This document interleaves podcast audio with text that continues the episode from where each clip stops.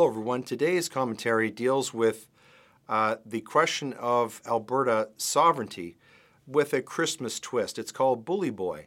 Alberta responds to the Trudeau 2030 agenda. Remember that scene in A Christmas Story when little Ralphie finally decides that he is tired of running from and being pushed around by big, bad Scott Farkus? After years of torment at the hands of this bully, Ralphie finally has had enough. He decides to reverse course on the fight or flight response, and something inside just snaps. Before he can even realize what has occurred, he is on top of Farkus, raining punches down upon the prostrate villain who is lying on his back, sobbing and screaming for mercy. The scene reveals what we have always known and what our parents used to teach us in less gynocentric times that bullies are all cowards. If you stand up to them, and bloody their noses a little, it is likely as not that they will leave you alone or even run away. Justin Trudeau is Alberta's Scott Farkus. It all started back in 2010. Quote, Canada isn't doing well right now because it's Albertans who control our community and socio democratic agenda. It doesn't work, Trudeau told interviewer Patrick Lagacé. When asked whether he thought Canada was, quote, better served when there are more Quebecers in charge than Albertans, Trudeau replied, quote, I'm a liberal, so of course I think so. Yes, certainly, when we look at the great prime ministers of the 20th century, those that really stood the test of time, they were MPs from Quebec. There was Trudeau, there was Mulroney, there was Chrétien, there was Paul Martin. We have a role in this country, Canada. It belongs to us. End quote. Of course, this was a mere prelude to a kiss. The full brunt of his Scott Farkus assault upon Alberta was all yet to come, awaiting only Trudeau's rise to power in 2015. Since then, he has repeatedly emerged from behind his rotted out fence in Ottawa to invoke various forms of political violence upon Albertans. The resulting barrage has been both punishing and constant.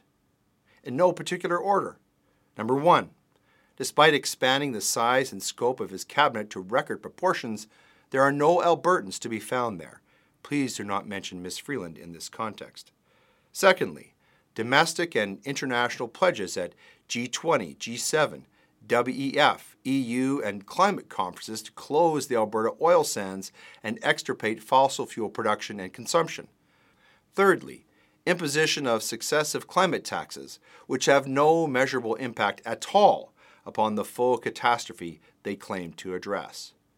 Number four, prosecution of a climate tax reference against Alberta, resulting in an absurdly politicized federal court of appeal decision essentially transferring exclusive provincial jurisdiction over natural resources to Ottawa.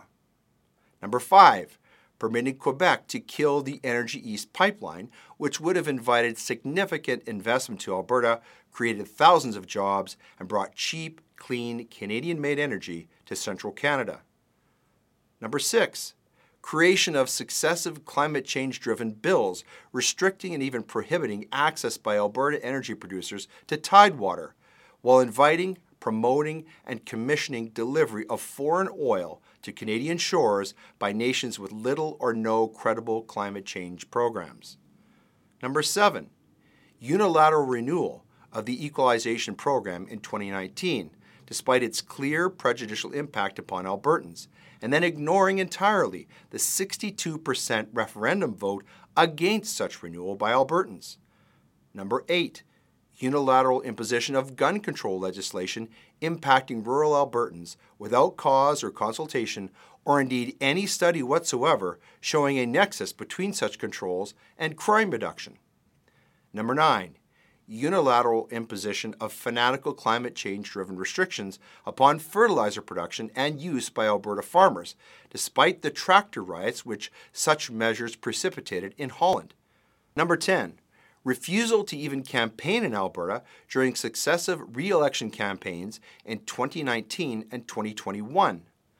Number 11, notable and deliberate omission of Alberta from his notorious Canada 150 speech, during which every other province and territory in Canada was mentioned.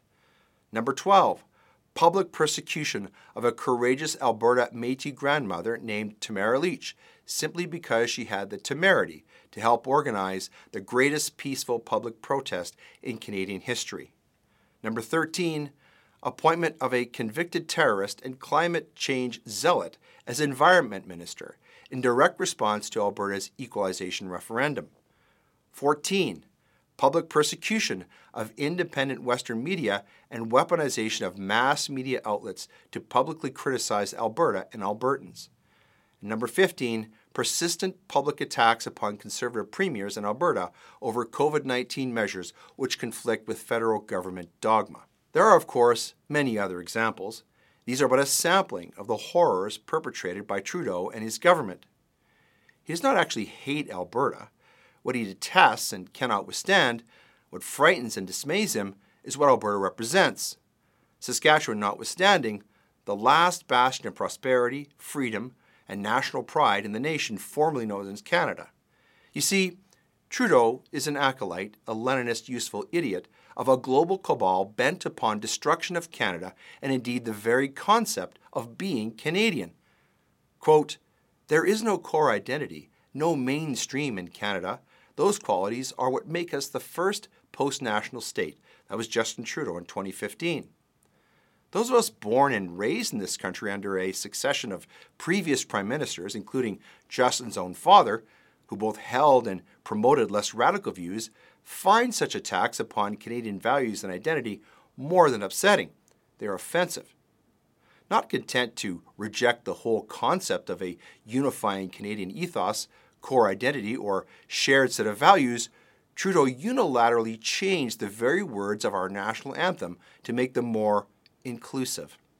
But in the next breath, as inclusion always does, he excluded most of us from our national inheritance through open borders policies aimed at achievement of his government's post nation state agenda. Quote, the very concept of a nation founded by European settlers is offensive to me. Old stock white Canadians are an unpleasant relic and, quite frankly, replaceable. And we will replace them.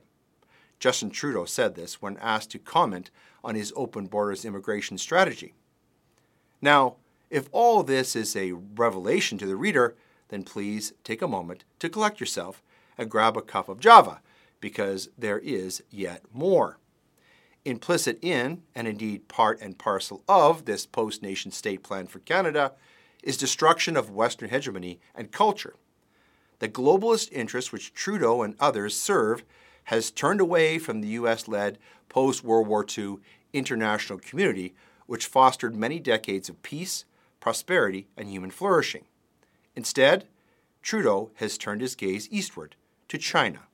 Quote, There is a level of admiration I actually have for China. That's Justin Trudeau. Having therefore established that Trudeau is a bully boy to Alberta and why, let us turn to the recently joyful moment in which the courageous newly minted Alberta Premier made like Ralphie and finally bloodied the tyrant's nose.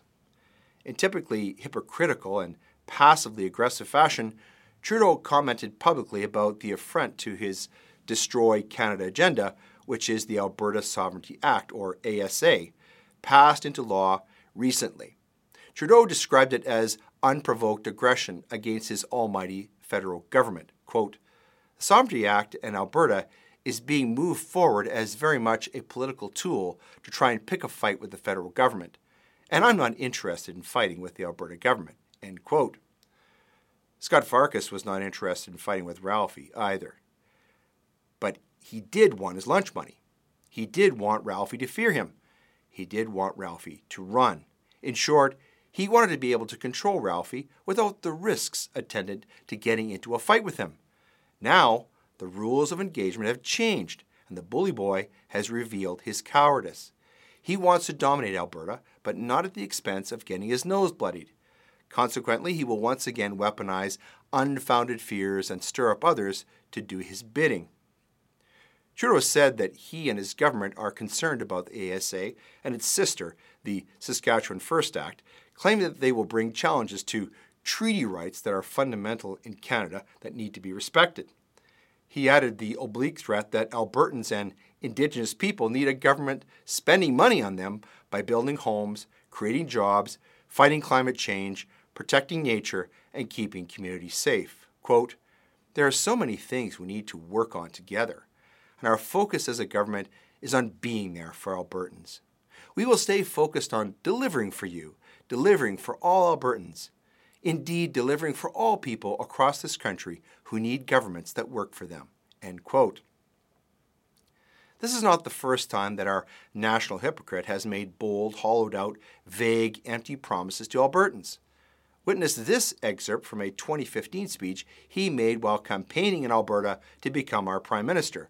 Quote, Quite frankly, the federal government needs, as it needs to on so many levels, to be a better partner to provinces and municipalities with the challenges their citizens are facing. I think a federal government that collects appropriate data and actually understands what people are challenged with in their daily lives and in their hopes and dreams is going to be able to help with municipalities and provinces in addressing various challenges like these. End quote. As a constitutional lawyer, it is obvious to me that Trudeau has not read the ASA or even been properly briefed upon its contents. Just in case he takes the time to read this, and for the edification of my readers, I shall now provide a brief synopsis of its finer points. Most of what the leftist media is saying about the ASA is complete rubbish and comes from a place of profound ignorance about the precise structure of Canadian federalism. The ASA, according to no less of an observer than former Supreme Court of Canada Justice John Major, is hardly unconstitutional. It does not obviate the rule of law, it does not circumvent the role of the courts, nor does it pose any risk to existing Indigenous rights. That might have been true of earlier editions of the bill, but I happen to agree with Mr. Justice Major that it will withstand judicial scrutiny. The bill states, quote, Nothing in this act is to be construed as authorizing any order that would be contrary to the Constitution of Canada. Any directive to a person other than a provincial entity that would compel the person to act contrary to or otherwise in violation of any federal law. These attacks upon the ASA stem mostly from a misunderstanding of how Canada is constitutionally structured. During a podcast interview with renowned Canadian public intellectual Dr. Jordan Peterson, Premier Smith quite adroitly explained that Canada is a federation of sovereign jurisdictions. The federal government is sovereign within certain specific areas of authority, including maritime law, the environment, the military, and protection of our national borders. Similarly, the provinces are sovereign within their own exclusive areas of jurisdiction, which include municipalities, education, health, and most controversially for Alberta, natural resources. The problem we face in Alberta is that successive Liberal governments, especially those headed by men named Trudeau, elder and younger, have mistaken federal for national. Canada is a confederation and, as such, has no national government. This inconvenient truth has not, however, prevented the federal Liberals from attempting to alter the fabric of Canadian federalism by increasingly encroaching into constitutionally exclusive areas of provincial jurisdiction. The ASA asserts constitutional powers that already exist in law. The original Free Alberta strategy included proposals to ignore federal law, and these appear to be the ones about which Justin Trudeau is so badly misinformed. Premier Smith has wisely not included these in the ASA.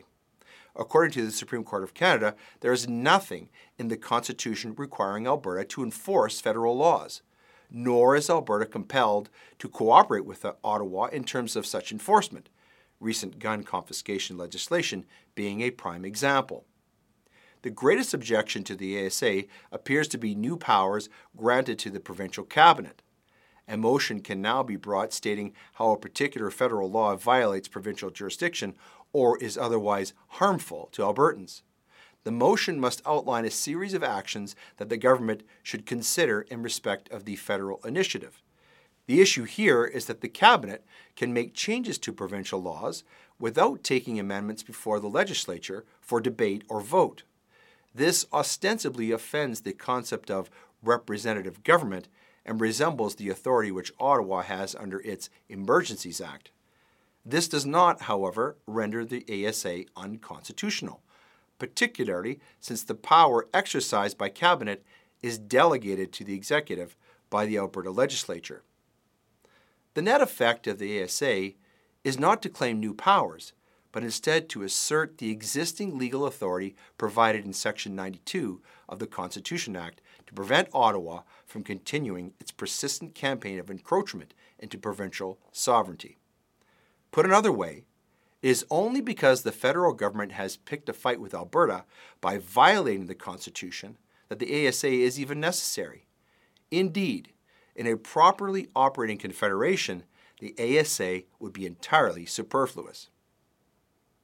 Justin Trudeau does not realize this, but his trusty legal advisors are no doubt able to tell him that his government has the option to take the ASA before the Supreme Court of Canada for a direct reference concerning its constitutionality.